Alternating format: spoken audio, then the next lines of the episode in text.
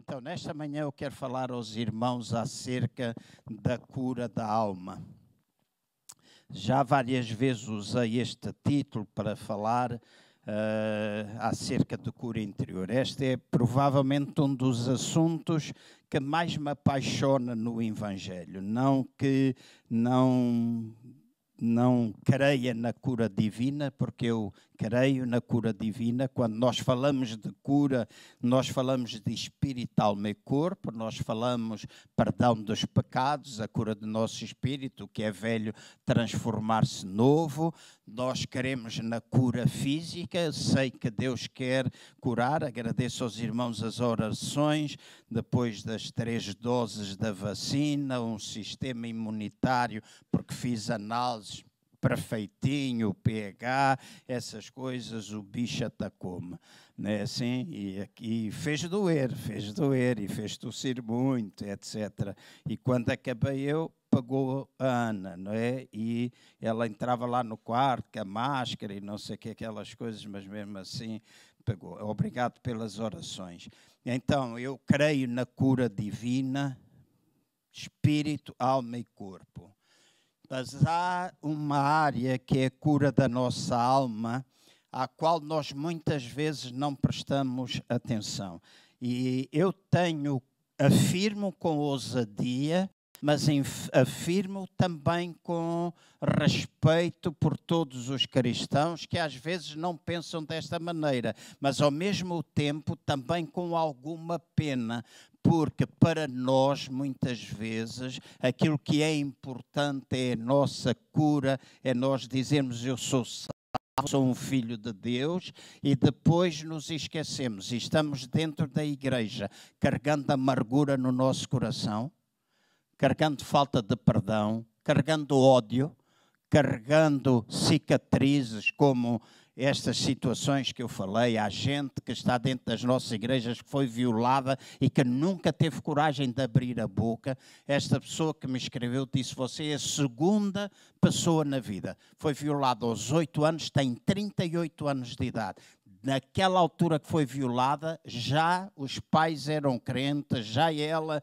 ia à igreja e está há 30 anos a carregar um peso. Deixem-me dizer, foi salva? sim, é salva. Mas não está totalmente livre, não está a viver a vida abundante que Deus quer que ela viva. E nós temos vergonha, às vezes, de assumir isso. Às vezes, nós temos vergonha de reconhecer estas situações. Eu já tive a oportunidade de dizer, e não me envergonho. Há pessoas que às vezes me dizem: Ah, você não deve, porque isso torna vulnerável a sua vida, deixa lá tornar vulnerável. Eu acho que é importante nós dizermos às pessoas que todos nós somos feitos de carne e osso, todos nós temos as nossas lutas, por mais forte até que nós estejamos na nossa fé. Não há nenhum, lia esta semana também, alguém dizer, não há ninguém, nenhum homem de Deus que tenha sido, que tenha marcado gerações que não tenha passado por lutas e que não tenha passado por problemas emocionais. E nós encontramos muitos na Bíblia. Nós não lemos, às vezes, com esses, com esses olhos, mas há situações, há momentos em que eu penso, faço perguntas a mim mesmo, faço introspecciono-me ah, em relação a algumas situações mas eu já disse quando eu estive em Angola, passei por coisas na minha vida que eu nunca tinha passado. Ao fim de cinco semanas tenho uma arma à cabeça. Eu sei o que é lutar durante dois anos consecutivos com medo. E medo de conduzir, medo de passar naquela estrada, tremer, ter suores frios porque eu sabia que era uma estrada de três faixas, ocupavam-se oito, e naquela estrada estava muita gente sempre armada. E ouvir, morreu mais uma pessoa, morreu mais uma pessoa. Perto da minha casa, numa ponte chamada a Ponte Molhada, era raro a semana que não morriam cinco europeus. Então, quando nós estamos a viver situações dessas, isto não é fácil. É fácil agora eu falar para os irmãos, mas eu sei o que é esse ter medo, sei o que é ter ataques de pânico, sei o que é passar noites inteiras sem dormir, porque primeiro estava num condomínio com seis homens de metralhador, alguns deles embabadavam-se, de noite acordava com tiros, parecia gente que tinha sido atingida, que caía em cima de carros, nunca tive a coragem de ir à janela, mas depois sei o que é estar a viver numa casa com um guarda bêbado, que se eu fizesse assim, o tipo caía para o lado, ainda estava-me a dizer que estava bom, tinha uma mangueira em cima, animais saltavam, e eu medo, rastejava para ir à janela ver, porque deixava sempre uma luz para ter a percepção do que é que estava à volta. E não tenho vergonha nenhuma de dizer isso. Eu orava, lia a Bíblia, pregava, falava tantas coisas, mas a parte emocional é tramada na nossa vida. E nós Precisamos fisicamente ser curados, mas também precisamos na nossa alma, nossa mente, o primeiro campo de batalha, as nossas emoções e a nossa vontade, porque às vezes, quando estas coisas nos acontecem, nós ficamos paralisados. E às vezes eu dizia para mim mesmo: epá, eu não saio. E era estar às cinco e meia em casa, com medo de andar na rua porque era entre as 5 e meia e as 8 horas, quando havia mais trânsito que em qualquer lugar, eles matavam. Meu cunhado Vasco, que alguns de vocês conhecem, marido da Isabel, viu à frente dele, em frente ao hotel de 5 estrelas, o mais conhecido, um chinês que foi levantar dinheiro, ser alvejado à frente dele, e o tipo morreu ali, limparam-lhe a pasta e foram embora e ninguém fez nada, carregado de polícia à volta. Então, viver em situações dessas são de situações traumáticas. Nós, eu estou a contar esta experiência, mas muitos de nós que temos aqui temos situações traumáticas. Gente que, por exemplo, cresceu a ver o pai bêbado chegar a casa e bater na mãe. É traumático. E não me venha dizer que isso não influenciou a sua vida e porque deu a vida a Jesus que isso acabou. Ah, se eu fizer meia dúzia de perguntas, se calhar não acabou tanto como tu pensas que acabou. Então, há um trabalho que é o trabalho do Espírito Santo na nossa vida. Eu já disse, cura da alma, uma operação do Espírito Santo. Então, quando nós recebemos Jesus como Senhor e Salvador da nossa vida, então Ele começa em nós uma obra e diz a palavra que Ele vai contemplar, com, completar. É, lá em Filipenses 1,6, eu não, não passei versículos, eu agradeço muito ao Zé Rebelo ele tem muita paciência comigo, enviei uma série de, de slides assim, todos mal feitos, né?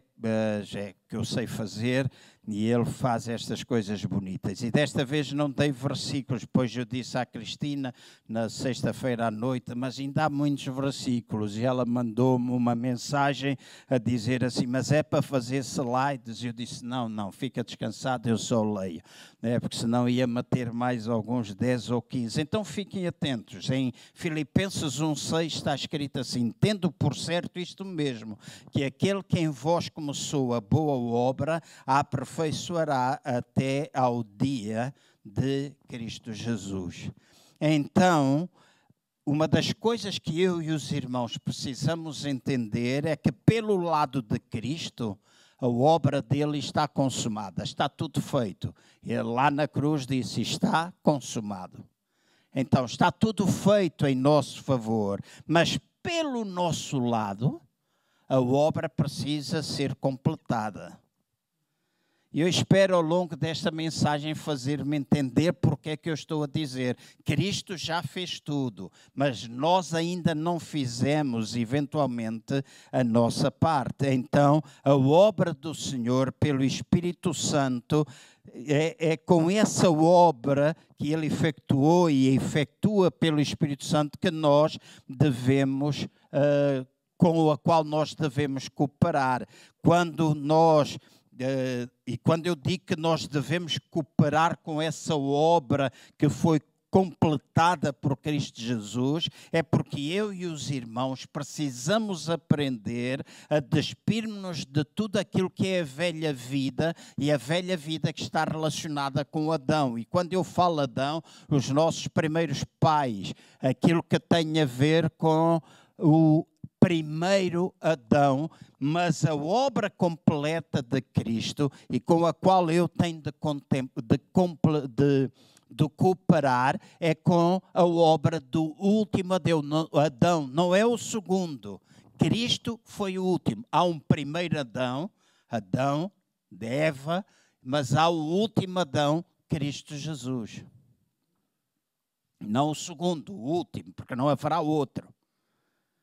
Então é com essa obra que eu e os irmãos devemos cooperar. Então, mesmo quando nós passamos a crer na obra de Jesus, mesmo quando nós nos arrependemos dos nossos pecados, muitas vezes, e nos arrependemos de uma vida independente e rebelde, mesmo quando nós passamos a ter uma nova vida em Cristo Jesus, muitas vezes nós ainda podemos ter problemas interiores. Nós podemos ter pecados secretos, nós podemos ter vícios, e quando falamos dos vícios, não estamos a falar, muitas vezes nós quando ouvimos palavras, associamos logo àquelas coisas más. Mas deixe-me dizer assim: eu bebia 6 litros de Coca-Cola por dia.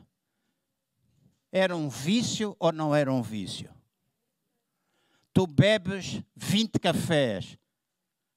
É um vício, mas falas contra aqueles que fumam. Mas ao beber 20 café, se calhar faz pior do que alguém que fuma dois cigarros por dia. Se calhar. Não estou agora aqui a defender o cigarro, porque eu não fumo. Estou à vontade para falar acerca disso. Então, nós podemos ter vícios, nós ainda podemos ter lembranças negativas, nós ainda podemos ter complexos, nós podemos ter medo, nós podemos ter ira, nós podemos ter inveja, nós podemos ter traumas, nós podemos estar a vivenciar maldições ou iniquidades que têm sido passadas de geração em geração. Nós podemos ter lembranças negativas, nós podemos ter depressões, nós podemos ter amarras e tantas coisas semelhantes a este. E nós somos salvos, nós somos filhos de Deus mas na nossa alma, mente, vontade emoções, estas coisas ainda nos aprisionam. E alguns de vocês estão a pensar, ah, a mim não. E graças a Deus, se a maior parte destas coisas não te aprisionam. Hoje eu posso dizer, graças a Deus, a maior parte destas coisas não me aprisionam. Porque lidei com elas, lidei com elas, mas não deixo de lutar com elas ainda porque esta vida, quando nós cantávamos do amor, da intimidade, é nesta aproximação, nesta intimidade, que muitas daquelas coisas que nos amarram, muitas destas coisas que nos amarram, nos podem, podem ser libertas. Mas não é um trabalho exclusivo de Deus. Nós dizemos: venha cá orar por mim. E a gente faz uma oração, sacode a cabeça, a pessoa fica careca nós falamos línguas e não sei o que, a pessoa vai embora para casa. Mas há gente que precisa deixar Deus trabalhar. Uma das coisas que eu tenho vindo a descobrir através destes contactos e muita gente que eu estou a conhecer em Aveiro, e eu escolhi a cidade de Aveiro quando vim de Angola por ser um sítio onde eu não conhecia ninguém. Conhecia uma pessoa que já faleceu. E eu disse: Eu não quero ir para um meio onde eu conheça muita gente. E fui para lá. Então acabei por fazer amigos, acabei amigos, conhecidos. Amigos ainda tem lá poucos. Mas muitos conhecidos, muita gente que eu conheço. E uma das coisas que eu aprendi é a quantidade de pessoas que eu tenho vindo a conhecer, por exemplo, divorciadas. E uma das coisas que tenho vindo a aprender é que uma mulher, e conheço uma, pelo menos já casou quatro vezes. E eu já teve quatro relacionamentos. E ainda não foi curada. E porque não foi curada, eu no outro dia estava a dizer, então o quarto ou o quinto vai ter problemas de certeza absoluta. E às vezes, enquanto nós não somos libertos numa determinada área, mesmo quando nós nos afastamos, nós vamos atrair outra pessoa precisamente igual para que nós possamos trabalhar aquilo que na nossa área nós precisamos trabalhar. Há um tempo ouvi a TSF e alguém que estava a falar, ele disse muito fácil nós condenarmos as pessoas nas áreas onde nós não temos vitória. E enquanto igreja, nós achamos que isto é psicologia que isto é não sei quê, e nós combatemos os psicólogos, os psiquiatras. Eu escrevi há algum tempo no Facebook acerca disto, recebi eh, algumas mensagens, principalmente de uma família, onde ela dizia que os psicólogos eram uma coisa que não deviam existir. Porque, e que os psiquiatras muito menos, porque só dão medicação para pôr a gente malucos. Eu sei que se a gente viver na dependência, vive na dependência. Temos uma médica que melhor podia explicar do que eu. Se a pessoa ficar totalmente dependente, fica totalmente dependente e é preciso também passar por algum processo de libertação. Mas os psiquiatras não, são, não é gente para nos pôr maluca. Nem um psicólogo. Às vezes não resolve o problema na totalidade, mas pode trazer ao de cima algumas das coisas com as quais nós precisamos aprender a lidar.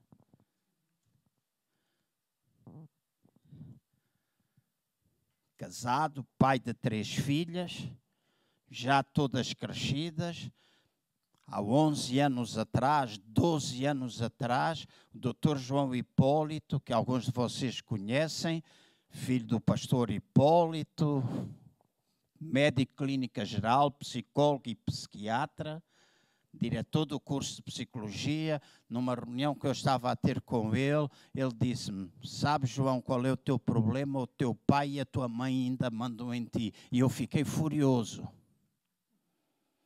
Fiquei zangado com ele. Até ao momento, e ele disse: Ah, tu não estás a perceber o que é que eu te estou a dizer? E não estava a perceber o que é que ele me estava a dizer. Mas há gente que às vezes vive debaixo da influência daquilo que é o pai, a mãe, etc. Conheço uma pessoa que ficou viúva. Eu conheço uma pessoa crente, uma irmã preciosa, que todos os dias vai à janela para falar com o marido que está lá no céu. Isto é doença. Isto é doença. Conheci outra pessoa que a filha morreu, nunca mais tocou no quarto, não mudava um quadro, porque a filha tinha morrido, tinha deixado o quarto assim, então ela não entrava. E isto é doença, isto é uma amarra, isto é uma prisão em termos emocionais. E nas igrejas nós temos medo de falar dessas coisas. Mas mais do que nunca a pandemia trouxe ao de cima os problemas emocionais das pessoas. Mais do que nunca. Ah, os crentes não experimentam depressão. O caneco, alguns estão aqui sentados nesta manhã. Podem ficar chateados comigo, mas alguns estão sentados aqui nesta manhã que é que é isso? Um crente não experimenta depressão ou não experimenta opressão? Ou que não. Eu não estou a dizer que estão possessos de maneira alguma. Um filho de Deus nunca pode ser possesso. Porque onde está o Espírito de Deus não há lugar para outro Espírito mas opressão, depressões e coisas do género, experimentam e muitas vezes tem a ver com a nossa incapacidade de lidar com aquilo que é os problemas relacionados com a nossa alma, com aquilo que a gente pensa. Há pessoas que estão escravizadas por aquilo que pensam. Os pensamentos são constantemente ruins. Eu não sou capaz, eu não posso, eu não vou conseguir, eu não mereço isto, eu não tenho capacidade para fazer, eu tenho medo de fazer estas coisas. O que é que é isto? Mas a gente depois cita na igreja, e se cantarmos, nós diz, cantamos, posso todas as coisas naquele que me fortalece. Boca para fora, mas aqui dentro nós não acreditamos naquilo que nós estamos a falar, a menos que nós sejamos curados. menos que sejamos curados. E esse é um trabalho do Espírito Santo, mas é um trabalho que também é nosso. É uma cooperação que nós temos de ter.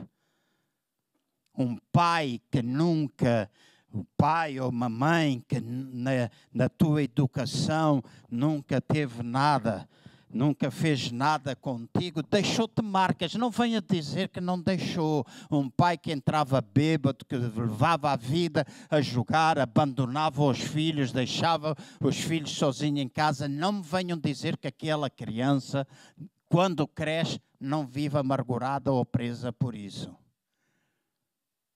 E a Bíblia diz: ouçam bem o que é que está escrito na palavra de Deus: a iniquidade é visitada até à terceira e quarta geração. Muitas vezes nós falamos de maldições e hoje a igreja fala muito de maldições e há muita doutrina sobre maldição, mas a Bíblia fala acerca de tudo. A maldição, vamos dizer, é fruto da desobediência, é uma coisa individual, não é a maldição que passa de geração em geração, é a iniquidade que passa de geração em geração. A Bíblia usa três palavras: iniquidade, transgressão e pecado. Iniquidade é o desejo, é o desejo que vai passando de geração em geração. E é essa iniquidade que nós temos de quebrar. E no dia em que nós nascemos de novo e pelo poder do Espírito Santo, nós temos autoridade para dizer: a partir de agora em diante, isto não vai mais acontecer na nossa vida. O meu avô pode ter sido um bêbado, o meu avô meu pai podia ter sido um bêbado, mas a partir de agora, porque eu sou filho de Deus, os meus filhos não mais serão bêbados.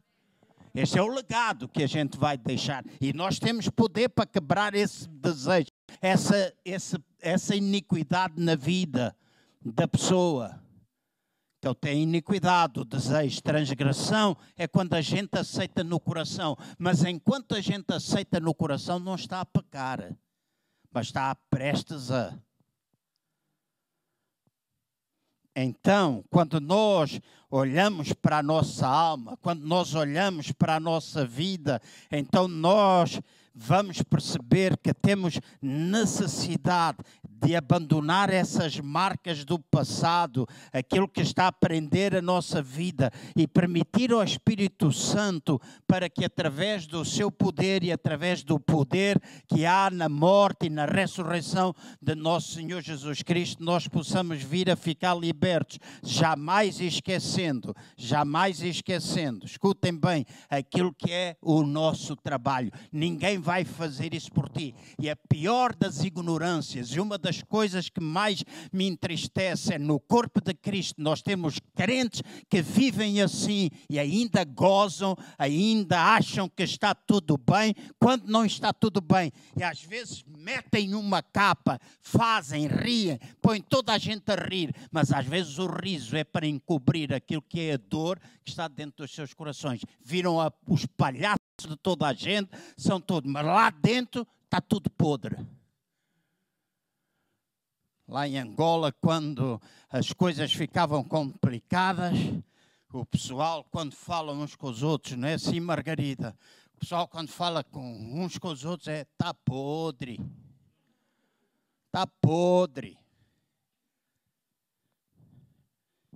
Então, mais importante do que essa palhaçada toda que nós fazemos é permitir ao Espírito Santo de fazer isso em nós. Agora, aquilo que eu vou dizer é extremamente importante para os irmãos e para ser entendido por todos nós. Em Cristo, quando nós nascemos de novo, nós temos uma posição mas também temos uma experiência. E a nossa posição é que nós já somos salvos. A partir do momento que fazemos Jesus o Senhor da nossa vida, o Salvador da nossa vida, nós somos salvos. Mas a nossa experiência em Cristo deve ser nós vivermos essa vida salva e liberta todos os dias. E nem sempre, é algumas vezes nós temos a experiência, somos salvos, mas não vivemos a tal vida que Deus quer que a gente viva. Estamos sempre com o nariz no chão, levamos o dia inteiro e eu bebo muito, bebo muito, mas não fica a cara amarga. Eu quase todos os dias bebo um copo de água morna com limão. Não é para emagrecer, não, não é para emagrecer, mas bebo, sabe bem, ajuda-me, facilita-me o trânsito intestinal, meto umas sementes de chia no dia anterior lá dentro, né, para, para inchar e é dito e feito. É o que eu faço. E ainda meto às vezes uma colher de café, de café, aquelas pequeninas de açafrão, misturo aquilo tudo e o pessoal diz: Como é que tu consegues beber? Eu disse: Consigo beber porque já estou tão habituado, nem tapo o nariz, aquilo vai de enfiada. Então, mas eu faço isso todos os dias. Mas há gente que parece que leva a vida cristã a chupar limão e com uma cara sempre todo, andam sempre de cabisbaixos, parece que há alegria. Como é que como é que as coisas vão? Ah, como Deus quer. E eu costumo dizer, quando, como Deus quer. Hum, hum, hum, se Deus quisesse, se, se é como Deus quer, não estás assim com essas trombas de elefante, não estás assim com essa cara como toda a gente te deve e ninguém te paga. Não estás assim, porque Deus não quer que a gente viva desta maneira. Ah, pastor, está a dizer que nunca podemos estar tristes. Não podemos. Tristeza é uma emoção que nós sentimos. Medo é uma emoção natural. A única coisa que eu estou a dizer aos irmãos é que Deus não quer que a gente viva a nossa vida cristã em constante tristeza. Deus não quer que a gente viva a nossa vida cristã em constante amargura. Podemos passar por essas lutas. Esse é o trabalho que nós temos de fazer. Às vezes experimentamos tristezas, às vezes choramos, eu às vezes fico triste. E quando fico triste, uma das coisas que me ajuda muito é ir para perto do mar. E há gente que diz: Ah, o mar a mim agita-me, a mim agita o meu interior, mas dá-me tranquilidade. Ver-te lágrimas, abro o meu coração para Ele e digo: Deus, tira a tristeza, porque está escrito: Ele retira as vestes de tristeza e dá-nos vestes de alegria mas é um trabalho que eu tenho de fazer. Se eu quiser ficar triste, eu fico triste o tempo todo.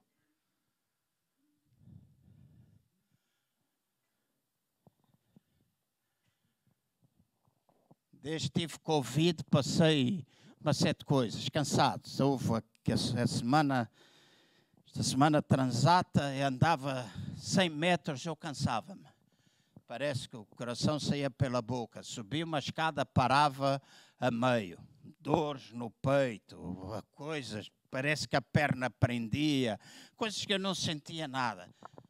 Ontem estava cheio de dores, peito aqui, parece que me estavam a rasgar aqui dentro, picadas, e não sei se era do Covid, não sei. Em determinada altura disse, poxa, já não aguento estas dores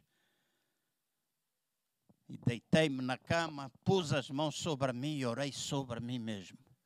Eu disse: remove isto, Pai, em nome de Jesus. Eu não sei o que é, não percebo nada, mas tu tens poder para o fazer. Eu tenho de fazer a minha parte. E vocês têm de fazer a vossa. Então, quando nós falamos da cura, nós em Cristo temos uma posição como uma experiência. A nossa posição em Cristo é que nós já somos salvos e libertos. A nossa experiência em Cristo é que devemos viver essa vida salva e liberta, porque nós ainda somos uma obra inacabada. inacabada. E um excelente exemplo, e eu não vou ler, mas convido os irmãos depois a fazer um em casa, mas a maior parte de vocês com certeza certeza conhece a história de Lázaro. Lázaro, João capítulo 11, diz como é que Lázaro foi liberto da morte, como é que ele recebeu ressurreição, a vida e vida, e a maneira como Lázaro, aquilo que se passou com Lázaro é muito semelhante àquilo que se passa conosco, ou já passou conosco de alguma forma. No versículo 39 de João 11 diz que Lázaro estava morto, mas Jesus deu-lhe vida, o Senhor deu-lhe vida. Espiritualmente falando, nós estávamos mortos em nossas ofensas e pecados, mas quando nascemos de novo, Ele veio dar-nos vida. No versículo 43 diz que Jesus estava do lado de fora do túmulo e chamou Lázaro pelo seu nome. Lázaro, sai para fora. E hoje ele chama Antônio, Maria, Fernanda, Joaquim, João, Manel, Jorge, Antônia, uh, Josefa, Josefina, Miquelina. Sai para fora sai para fora, já tinha vida, sai para fora. Em Apocalipse, Apocalipse também diz: povo meu, sai para fora da, Babilônia. Então, nós, povo, somos muitas vezes chamados a deixar o lugar onde nós estamos para poder viver em liberdade. Há uma igreja babilônica, há uma igreja de Jerusalém. Estas duas cidades representam dois tipos de igreja que crescem uma ao lado da outra. E ao povo de Deus diz: sai para fora da Babilônia. E os irmãos, se lerem o capítulo 1, vai, vão ler o que é que está metido dentro da Babilônia. E quando nós olhamos muitas vezes à nossa volta e na igreja Corpo de Cristo, nós vamos encontrar muita gente assim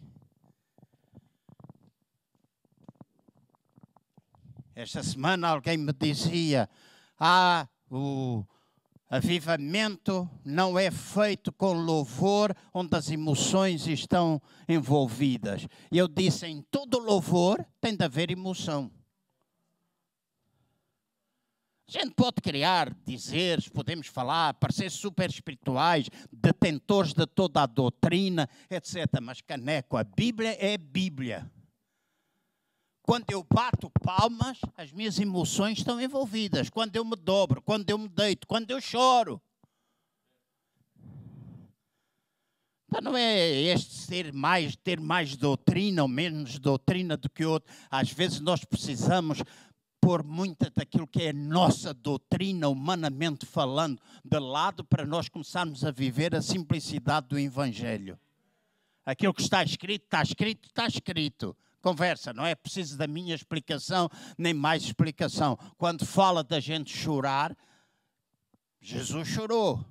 Quando a gente chora é o quê? É razão, não é emoção.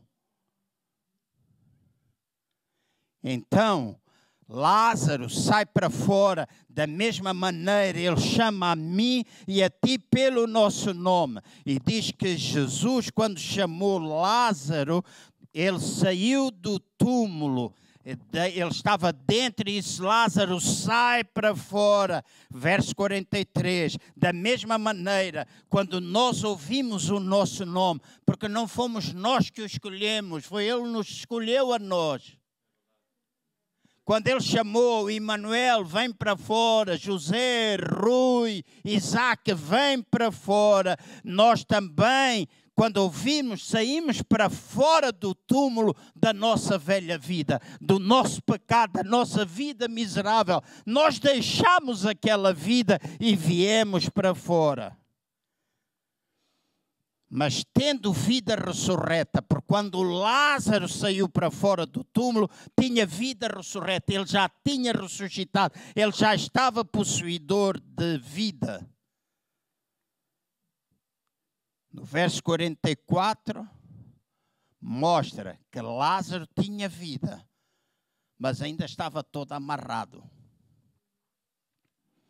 Da mesma maneira, nós podemos ter vida nova em Cristo e ainda estar amarrados amarrados por essas coisas que eu mencionei, amarrados por tantas situações. E eu não estou a falar isso para condenar os irmãos, mas para que o Espírito do Senhor ajude a vocês e a mim, para nós termos vidas libertas.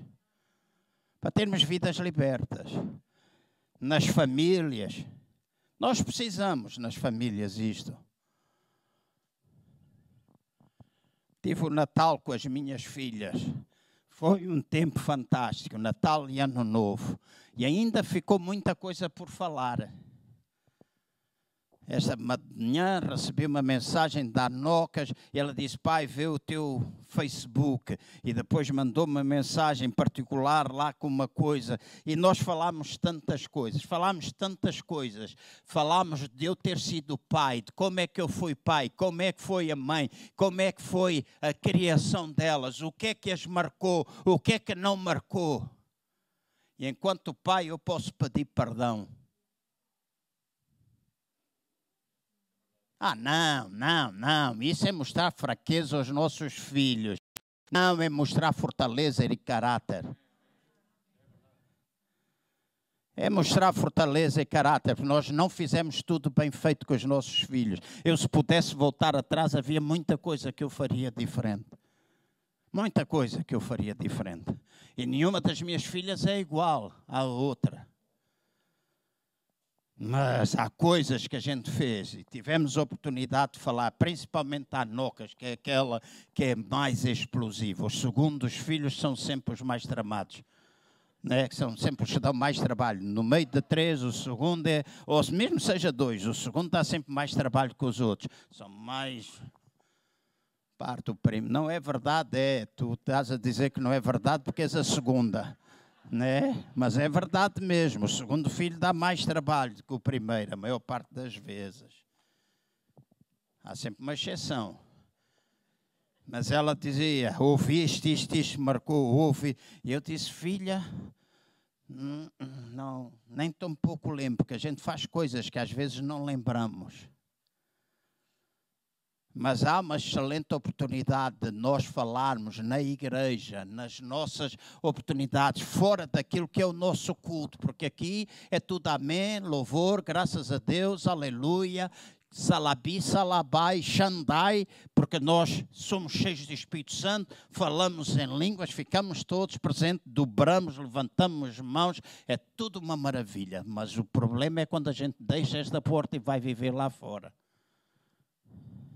Aí é o que importa. Aí é que nós somos luz, aí é que nós somos sal. E com os nossos filhos é preciso isso. Quando nós passamos, quando nós já tivemos não sei quantos namorados.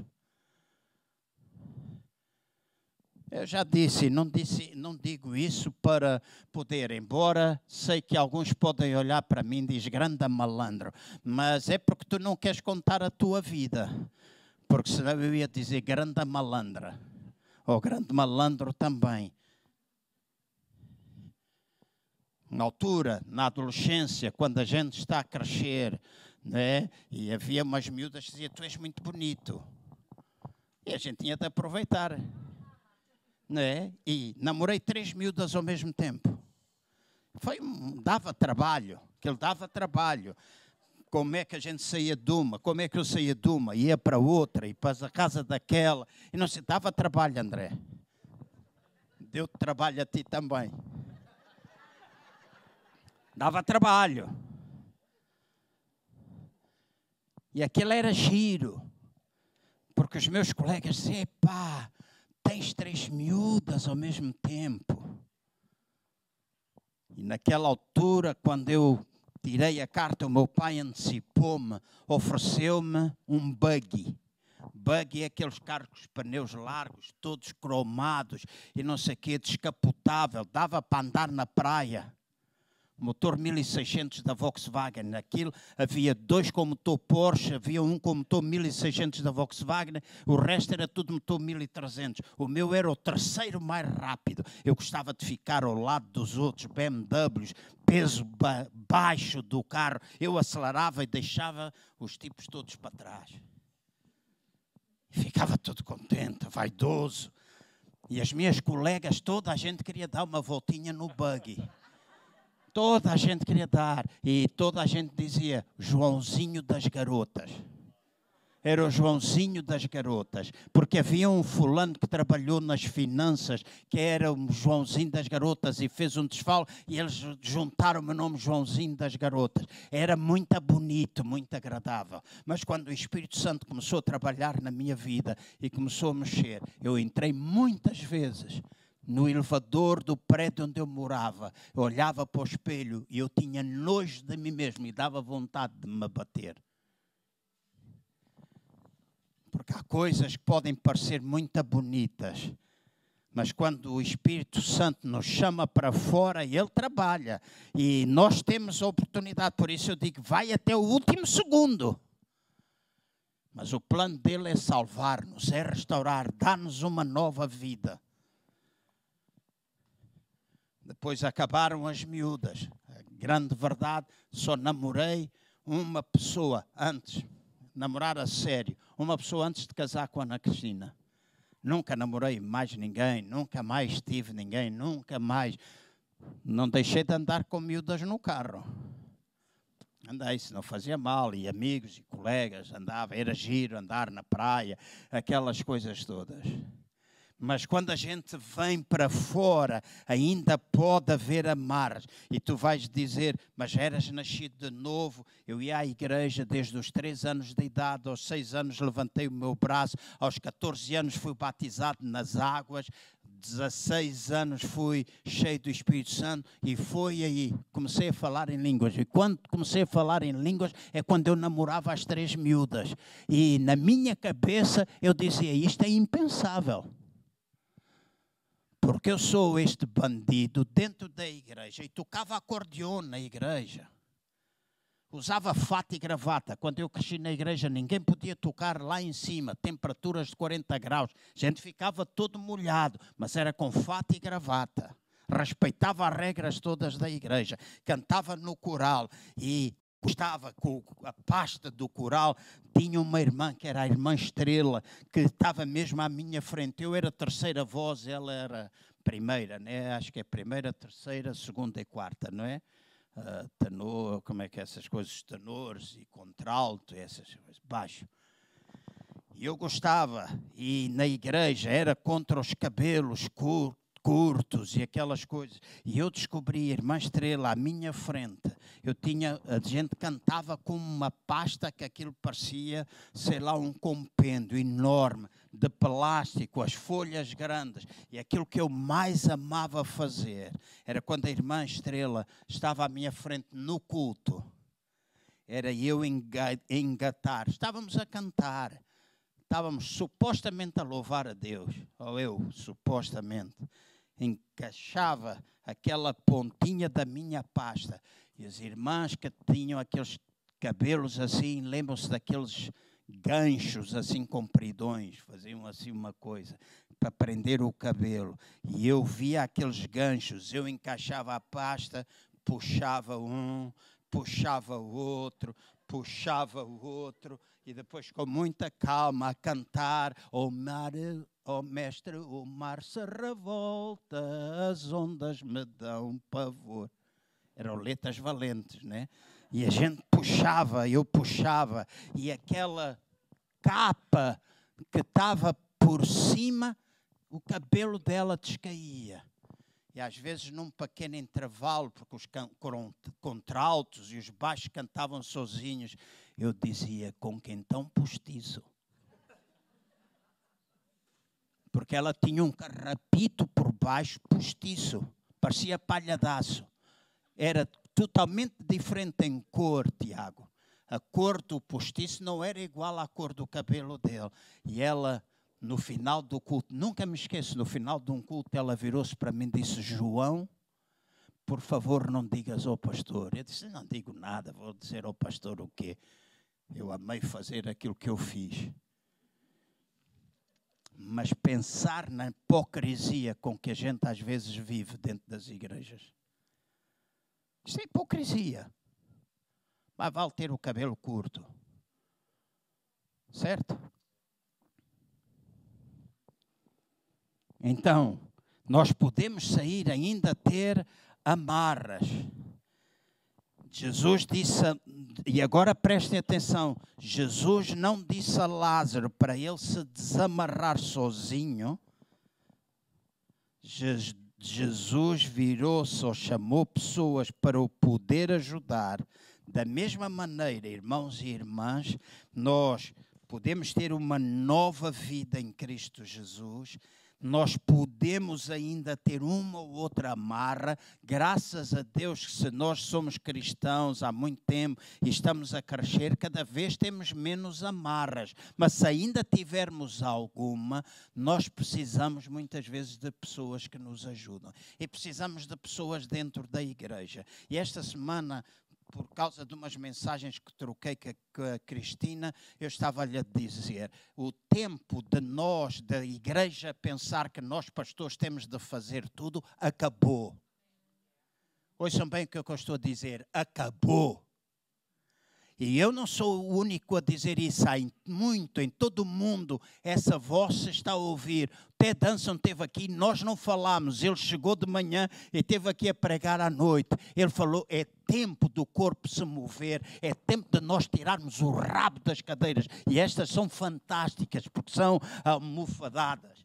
Se a cadeira é almofadada, e quando a gente vem ao culto, se senta sempre na mesma cadeira ao fim de um tempo, este assento tem o desenho do nosso rabo. Se a gente se senta noutra cadeira, ficamos chateados porque alguém está sentado lá. É tempo de nós deixarmos. E nós pensamos: ah, mas isso é os pastores que devem fazer. É mentira! Se tu fazes parte do corpo, és um membro do corpo e tu tens alguma coisa para fazer. Caso contrário, eu estou aqui ou qualquer outro pode estar aqui a pregar, a mensagem entra por um ouvido e sai por outro. Eu disse à Cristina, durante meses, um, na pandemia, falámos da nossa visão. É tempo de a pôr em prática. Comece com dois, com três, com quatro, com cinco, mas vai multiplicar, vai crescer, vai crescer.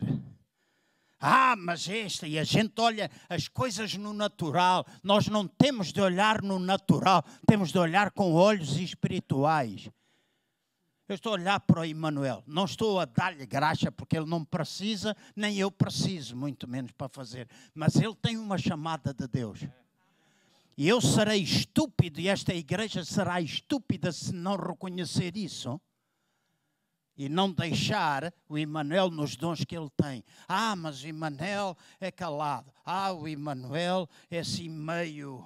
Uh, Deixa-me lá pensar numa coisa qualquer. Anda no mundo da lua. O Emmanuel anda lá nas nuvens. Anda nas nuvens de vez em quando.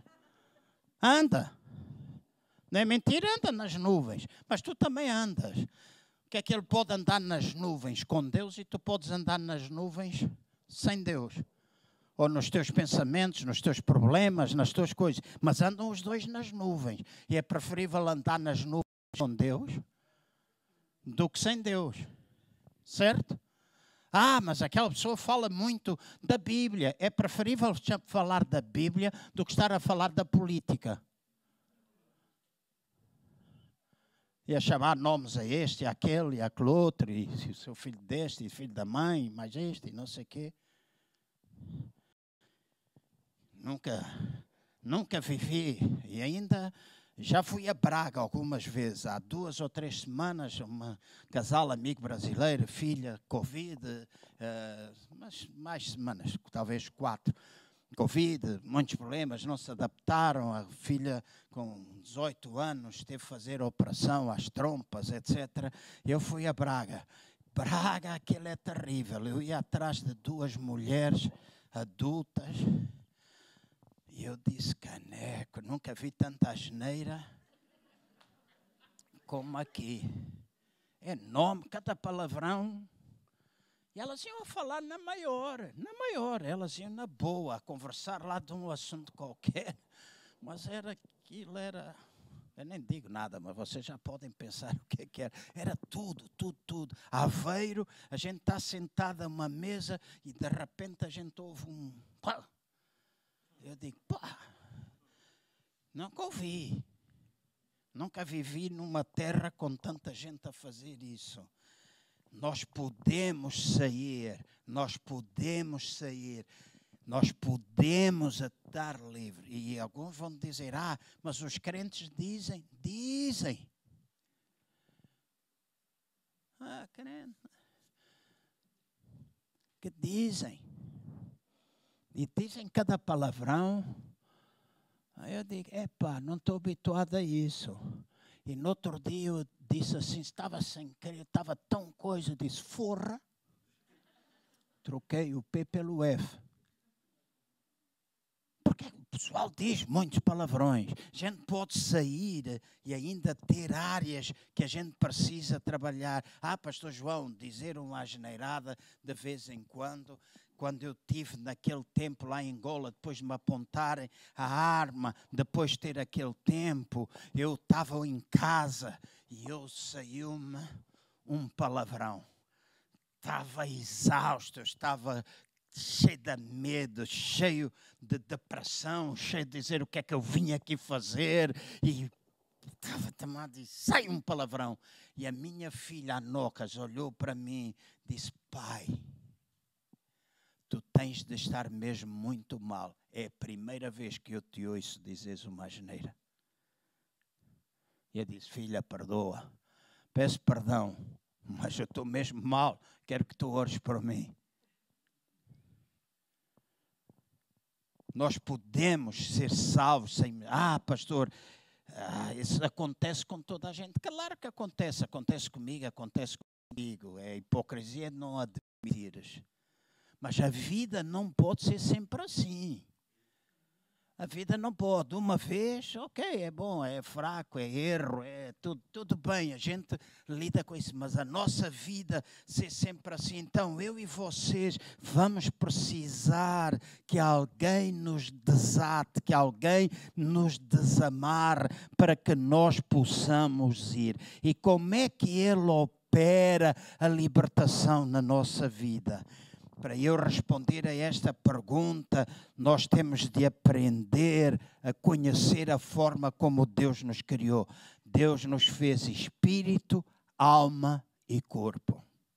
Espírito, nós somos um ser espiritual que tem uma alma, vivemos dentro de um corpo. E no nosso espírito, no nosso espírito, tudo se faz novo. Lá em Gênesis, no capítulo 2, no versículo 7, diz que ele formou o Senhor Deus, o homem do pó da terra, e soprou-lhe nas narinas o fogo da vida, e o homem tornou-se alma vivente. Então, o pó da terra, de onde nós fomos formados e de onde a Bíblia diz que para lá nós voltaremos, corresponde ao nosso corpo. O fogo da vida corresponde ao nosso espírito, e diz que ele foi feito, nós fomos feitos almas viventes, corresponde à nossa mente, à nossa vontade e às nossas emoções. Com o nosso corpo, nós lidamos ou temos contato através dos cinco, dos cinco sentidos com o mundo que nós temos à nossa volta. Uma das coisas chatas, e graças a Deus eu não tive,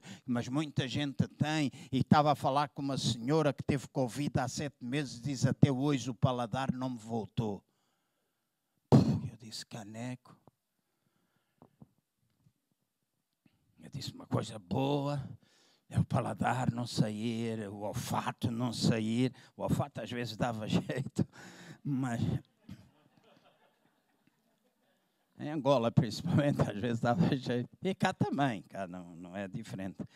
Mas com o corpo, através dos cinco sentidos, nós lidamos com o mundo que está à nossa volta. Com a alma, nós permite, a alma permite o contato contato do homem consigo me mesmo através da mente, da vontade, de emoções. O espírito do homem permite o contato com Deus através da consciência, através da intuição, através da comunhão que nós vamos desenvolvendo. E a ordem divina não é corpo, alma espírito, é espírito, alma e corpo. Esta é a ordem divina. É o Espírito que tem de nos ajudar a controlar a nossa alma e ajudar a controlar o nosso corpo ou a nossa carne, como nós muitas vezes dizemos, porque há uma luta constante entre o espírito e a alma e, e o corpo, a carne.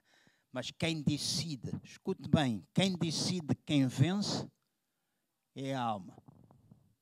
E a alma é o meu contacto comigo mesmo. Através da minha mente, através da minha vontade e através das minhas emoções. E tu dizes, ah, eu não tenho depressão. Tudo bem, mas se não te apetece fazer nada, constantemente, tu estás deprimido. Vem lá, de, com a história que tu quiseres. Ah, não tenho, não consigo, é o sono, é milhentas coisas, às vezes há depressão. Às vezes envolvida. Então, através da alma, tu tens contacto contigo mesmo. Agora, Deus deseja segundo esta ordem, não é assim que nós possamos viver segundo o Espírito, ter a vida espiritual, não vivermos segundo a nossa carne, nem permitirmos que a nossa alma, mente, vontade, emoções estejam completamente descontroladas, mas para que a vida espiritual de Deus e eu vou terminar a vida espiritual, a vida que nós temos com Deus, possa controlar o nosso viver. No jardim do Éden havia três árvores: a árvore de fruto, a árvore do conhecimento do bem e do mal e a árvore da vida. A árvore do fruto está relacionada com o nosso corpo. A árvore do conhecimento do bem e do mal está relacionada com a nossa alma. A árvore da vida está relacionada com o nosso espírito. E é a nossa decisão é a nossa decisão escolhermos de qual árvore ou de quais árvores nos queremos alimentar.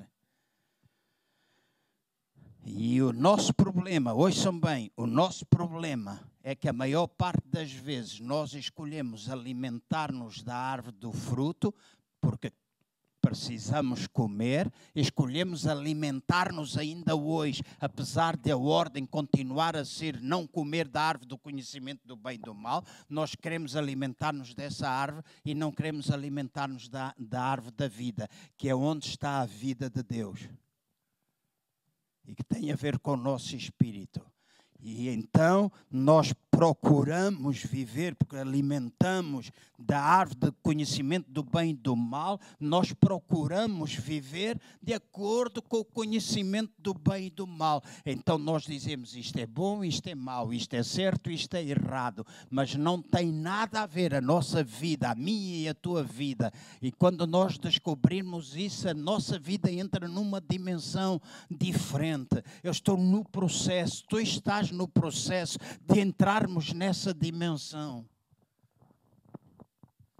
dessa vida no Espírito, nós nos alimentarmos da árvore da vida, onde aquilo que é morte é destruído pela vida que está em nós, fruto da nossa comunhão, fruto da nossa intimidade.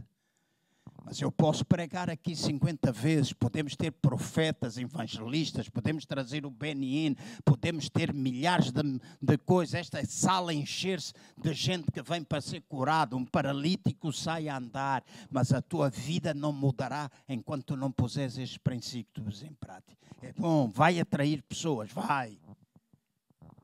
Mas não é o milagre que muda o teu interior, muda o teu físico mas tu precisas perceber, e nós queremos milagres, mas tu precisas perceber que nós precisamos da vida de Deus em nós. Precisamos da vida de Deus em nós. Nós precisamos viver de acordo com essa árvore da vida. Se nós não vivermos, nós temos morte. Morte espiritual, porque não há relação com Deus. Nós podemos ter morte da vida espiritual interior, porque a nossa alma não é devidamente alimentada. Eu não tenho tempo, eu quero mesmo concluir. E podemos ter morte física ou separação por causa de nós não alimentarmos aquilo que é necessário nós libertarmos. E termino mesmo dizendo assim: a cura da tua alma é fundamental para que o processo da vida ou a vida de Deus possa fluir através de ti. E não há condenação para quem está em Cristo Jesus. Não há condenação. Não há mesmo condenação. Podes ter sido abusada sexualmente quando tu eras pequena. Pus um artigo no Face, aquela minha amiga que eu falei, que foi eh, abusada sexualmente pelo pai e pela mãe ao mesmo tempo. Ela disse-me, João, eu continuo a amar o facto de tu entenderes a minha vida. E eu estou a passar, o processo está na parte final. Eu estou a começar a amar-me a mim mesmo, mas ainda tenho medo que as pessoas não acreditem em mim como tu acreditas. E se eu for expor a minha vida para abençoar a vida dos outros, eu tenho medo de expor o meu pai e a minha mãe. E esse é um problema grave. Certo? Mas o pai e a mãe fizeram isso com ela, o irmão já se separou da mulher, porque o irmão faz isso com a filha. Já viram como as coisas são? E a gente às vezes diz: ah, não, não, não, não. Mas olhemos para a Bíblia, olhemos para a Bíblia, olhemos para aquilo que está escrito, da iniquidade de ir passando de geração em geração, até a terceira, quarta geração. Então nós precisamos fazer alguma coisa conosco menos, mesmo tomar esse domínio da nossa alma e depois dizer a partir de agora acaba, isso não vai continuar. Nós quebramos esta linha de iniquidade para que as gerações que vêm a seguir possam ser gerações abençoadas. Nós falamos muito e essa é a verdade a igreja fala muito de avivamento. Nós queremos muito avivamento, avivamento, avivamento. E a igreja já experimentou tempos de avivamento ao longo dos séculos. Sabem qual é o maior problema? É porque nós não sabemos conservá-los.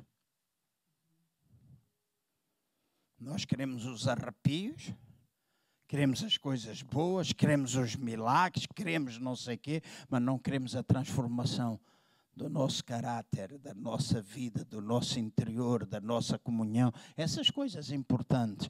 Por quando isso está restaurado e tem a ver com a nossa alma, então nós mantemos o avivamento, porque o avivamento é essencialmente e inicialmente uma transformação individual, que depois afeta o coletivo mas é essencialmente uma coisa individual. E nós podemos querer no coletivo, igreja, etc., mas começa no individual, começa dentro de cada um de nós, começa com a o nosso tempo com Ele, de nós estarmos, e às vezes temos de chorar na presença de Deus e pedir perdão a Deus derramar o nosso coração. Quantas pessoas a Bíblia fala que, na presença de Deus, derramaram o seu coração perante Ele? Quantas? Conhece a Bíblia? Tem muitas. Quantas pessoas a Bíblia fala de que tinham problemas, que tinham necessidades? Jefté. O próprio Jesus tinha todas as razões para ser alguém que sofria de rejeição. Tinha mãe, mas não tinha pai. Foi gerado por Deus, mas não tinha um pai físico. Imagina o que era Jesus a ir lá para os, junto dos amigos. Quem é o teu pai? Ele dizia, ah, é José, mas José não é bem o teu pai. E hoje, com tanta desordem nas famílias, este é um problema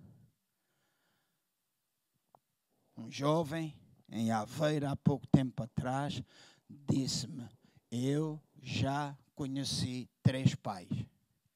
A minha mãe tem filho dos três homens, são todos irmãos. Hoje ele está a viver sozinho. Tem 19 anos de idade, a mãe teve de sair, separou-se do terceiro filho e problemas entre os irmãos todos. E eu disse: Fulano, aquilo que tu mais precisas é conhecer a tua identidade é conhecer que tu és capaz, que tu podes mudar.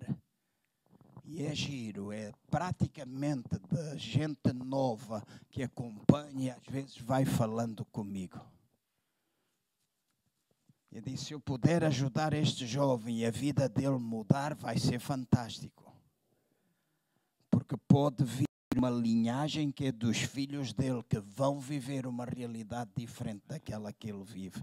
E Cristo faz isso, o Espírito Santo faz isso na nossa vida, mas faz quando eu e vocês decidimos. E não é só, ah, deixe-me orar, porque a gente já orou por tanta gente.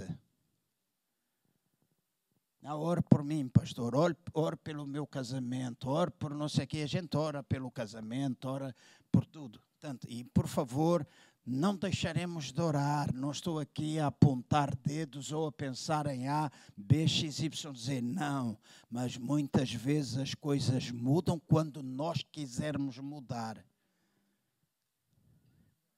Quando nós quisermos mudar.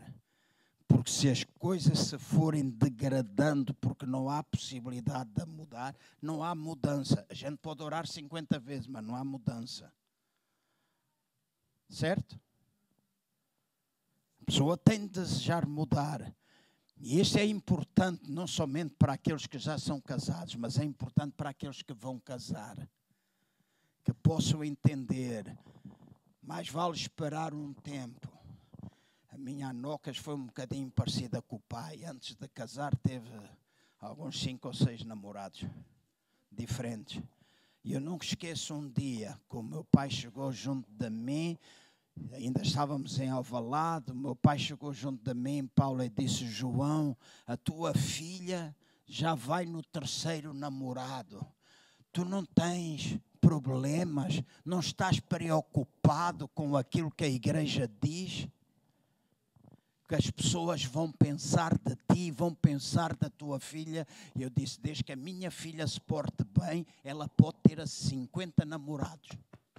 O pai autoriza mas que o 51 seja o certo. Se ela se portar bem,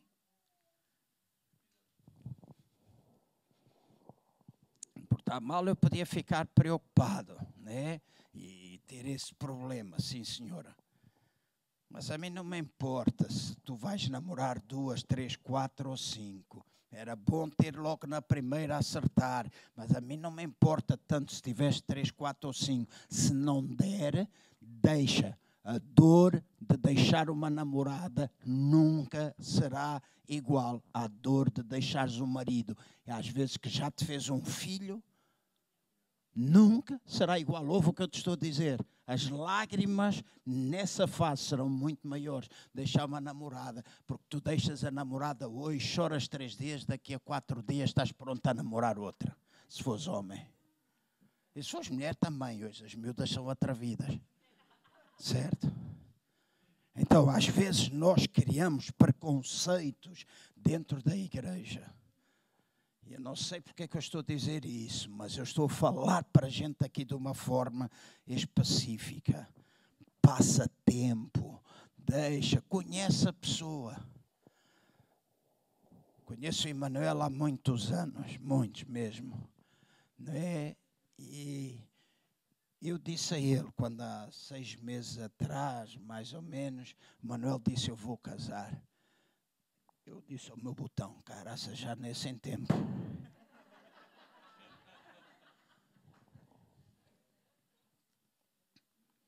Mas quando eu penso isso, eu não penso mal do Emanuel, não estou aqui a pensar, ah, não sei o quê. Se ele namorou duas, três, não sei quantas ele namorou. Mas se ele encontrou a certa e diz eu vou casar, que seja a certa e que seja para sempre. É um trabalho que a gente tem de fazer. Ah, erramos, claro que erramos. Falhamos, claro que falhamos. Um pastor no outro dia procurou-me, é a última história. Um pastor no outro dia procurou-me e disse: Eu pertencia à igreja A, e na igreja A, quando os nossos filhos começavam a namorar alguém, tinham de casar com esse alguém. E a minha filha casou porque o pastor da igreja disse que se ela estava a namorar, vou chamar, eh, era a Maria e o Antônio, se ele, Maria estava a casar, casar com o Antônio. O Antônio fez uma filha a Maria e ao fim de pouco tempo eles, todo o tempo, toda a vida dele foi de desgraça, foi de desentendimento. Tiveram uma filha e o pai falou comigo com lágrimas nos olhos. Disse: Se eu soubesse o que eu sei hoje, nunca tinha permitido que o casamento se tivesse feito. Eu disse, pois, às vezes a igreja é danada em pôr estas regras, as pessoas mandarem na vida dos outros, cada um dará contas de si mesmo a Deus. Amém? Então, não tenho de impor regra ao irmão, tenho de ensinar a palavra, tenho de vos falar e falar da vida real, porque essa coisa da gente falar coisas bonitas, entendimento, e é bom, é doutrina, estarmos fundamentados, a gente ter conhecimento da palavra, sabermos explicar a razão da nossa fé, mas vamos lá mexer nestas áreas, estas áreas da nossa vida que às vezes nos atribulam tanto e que nos podem ajudar a preparar para o resto. Vamos ficar de pé, se faz favor.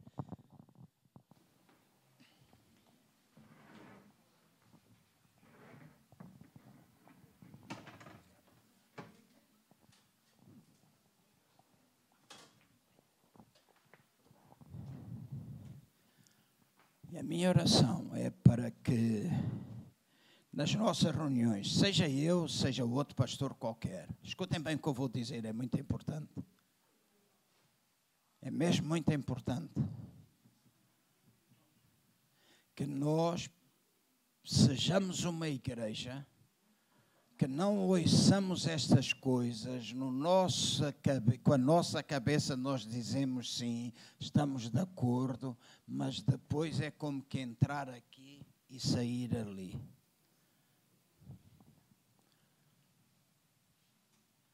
Eu já disse, não sou, ou não fui, não fui. Uma pessoa, toda a minha vida, nunca prestei muita atenção aos sonhos. E uma vez eu fui corrigido por dois homens diferentes. Um era um holandês que esteve em Moscavide já há muitos anos e eu orava, buscava, a igreja estava no processo de iniciar todo o crescimento. Tínhamos cerca de 30, 40 pastores naquele culto e aquele holandês, sem me conhecer de lado nenhum, tinha sido levado por um amigo. Ele olhou para mim e disse: Olha, ouve bem o que eu te vou dizer. Tantas vezes tu oras, tantas vezes tu pedes a Deus direção. Ao teu lado tens uma mulher com palavras de conhecimento, palavras de sabedoria, discernimento de espíritos. Ela diz-te coisas e tu não ouves. E depois dás cambalhota, bates com a cabeça no chão e pedes para eu te ajudar. Primeira vez. Segunda vez, Bill Johnson, vai ao lado, um que veio com o teto todo assim meio desangonçado ele pôs o braço por cima de mim, disse: João, ouve o que eu te vou dizer. Tu tens tantos sonhos, e não estava a falar de sonhos, de visão. Deus fala muitas vezes contigo através de sonhos, mas tu não ligas nenhuma. Porque eu sempre brincava, o sonho é da feijoada, é do, da barriga cheia. E ele disse: Mas tens de aprender. E demorou a aprender. E hoje há muitas coisas que às vezes eu sonho. No dia tive um sonho da igreja. E duas pessoas diferentes desta igreja, no final do culto, vieram falar comigo, disseram-me aquilo que eu tive no sonho. Eu disse: Isto tem de ser Deus.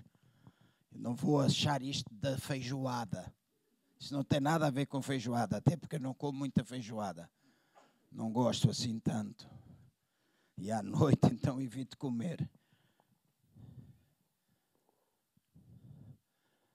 E na nossa vida, na vida da nossa igreja, nós não podemos ouvir a palavra e desprezar a palavra de Deus. Está relacionado com o sonho. Nós não podemos ouvir, nós ouvirmos os arautos de Deus, nós ouvirmos aqueles que nos transmitem a palavra e nós não ligarmos àquilo que nós ouvimos. Se assim for, seja nos ministérios, super igreja, nas senhoras, nos jovens, em qualquer lugar, se a gente faz tudo só pelo social ou no culto, é muito bom a gente ver-se uns aos outros, mas não prestamos atenção, alguma coisa está mal. E com o sonho disse Deus, muda isto na vida da nossa igreja que a gente ouça, que saibamos receber. Tu podes dizer, ah, isso não é tanto o meu problema, mas não sabes se é o problema do irmão que está ao teu lado ou que está ao, lado do outro, se aquele irmão fez uma oração para ouvir isto. À espera de uma chave. Maturidade é quando nós entendemos que somos um corpo quando ontem eu tinha aquelas picadas aqui, me arranhava e vinha daqui de cima, ainda hoje, se eu tocar aqui, essa ainda ficou, se tocar aqui dói, esta parte toda, e arrancava, eram duas e meia da manhã, ainda não dormia, pus a mão e eu orei.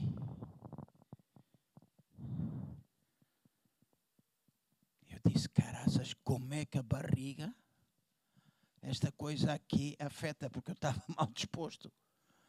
Isso parece que eu estou todo. Parece que dói-me tudo, porque estava a doer esta zona aqui, estava-me a arranhar. Um membro afeta. Uma coisinha, às vezes pequenina, no nosso corpo afeta tantas outras coisas. Uma dor de cabeça, quando a pessoa tem uma dor de cabeça, não há nada que não doia, não há, dá vontade da gente fazer. No corpo espiritual é a mesma coisa. E nós precisamos. Pai, eu oro para que o teu Espírito Santo possa fazer a obra que tu queres que seja feita na nossa vida. Eu oro, Paizinho querido, para que haja cura na alma eu oro, Pai, para que aqueles que eventualmente estão vivendo ainda com amarras, com traumas, com feridas emocionais, com situações de uma mente obcecada, uma mente que às vezes está oprimida, os pensamentos que assaltam sem interrupção, a ponto de muitas vezes dizerem: Não aguento mais. Aqueles que têm a sua vontade paralisada, não têm vontade de fazer nada. Pai, nós amamos esses irmãos, nós amamos essas irmãs, nós nos amamos uns aos outros. E eu oro para que tu te uses de cada um de nós, uses de mim, mas uses de todos os irmãos. Use de todos nós que estamos aqui para que nós possamos desamarrar a vida uns dos outros, porque nós crescemos em maturidade. E é no nome de Jesus que eu peço isso. Que tu uses cada um de nós, que nós sejamos instrumentos que as nossas vitórias, que aquilo que tu produzes na nossa vida e que traz alcance possa ser de bênção para a vida de outra pessoa e nas áreas onde nós necessitamos que a história da vida dessas pessoas ajude a mudar a nossa. De maneira que nós possamos crescer em maturidade. Nós queremos crescer em número nós queremos multiplicação numérica, mas também queremos multiplicação na intimidade e multiplicação organicamente. Nós queremos, na ministração uns aos outros, na maneira como nós falamos uns dos outros, como falamos uns para os outros, como nós olhamos uns para os outros quando estamos juntos. Liberta as nossas mentes. Tua palavra em nós tenha livre curso. Teu Espírito Santo vivifica a palavra em nossos corações a cada dia. Começa em mim e acaba em cada irmão, cada irmã. que nós possamos desejar neste tempo marcar a diferença e não sermos simplesmente igreja, instituição, mas um organismo vivo que produz e é transmissor da vida e transmissor das boas novas, poder de Deus evangelho que transforma vidas e que as ferramentas que tu colocas ao nosso dispor possam ser usadas para abençoar a vida de outras pessoas, que nós as possamos usar às vezes para despoletar aquilo que está escondido, de maneira que o Espírito Santo possa penetrar nos quartos escuros da nossa alma e trazer luz, a luz que és tu, Jesus. Nós oramos isto e declara a tua bênção sobre todos, agradecendo porque a tua palavra não volta para ti vazia, antes cumpre o propósito para o qual é enviada. E eu oro para que a tua palavra possa produzir, produzir fruto no coração de todos nós, a 30, 60, 100%, mas haja produção do fruto, de maneira que as nossas vidas possam ser transformadas de glória em glória, de fé em fé de maneira que cumpramos aquilo que é o nosso propósito enquanto igreja e enquanto pessoas. Porque tu mantém-nos e manter-nos-ás vivo enquanto nós tivermos propósito. Por isso nós te damos graças pela vida, pela saúde, vida espiritual, vida física, vida espiritual, vida física, saúde mental, emocional, espiritual, física. Nós te damos graças por tudo isso, Pai. E quando passamos pelo vale, tu és conosco. Tu estás conosco, tu nunca nos abandonas. Tua mão está estendida em nossa direção, o teu olhar jamais se desvia de nós. O teu cuidado, Pai, teu cuidado e usa de cada um de nós que está aqui para que possamos falar de Jesus às outras pessoas e aproveitarmos as oportunidades que tu nos concedes para que pessoas cheguem ao conhecimento de quem tu és. No nome de Jesus eu oro e abençoo cada irmão ao longo desta semana, aqueles que nos escutam online, aqueles que estão aqui. Eu oro para que o teu Espírito Santo possa fazer isto para a glória do teu nome. Amém.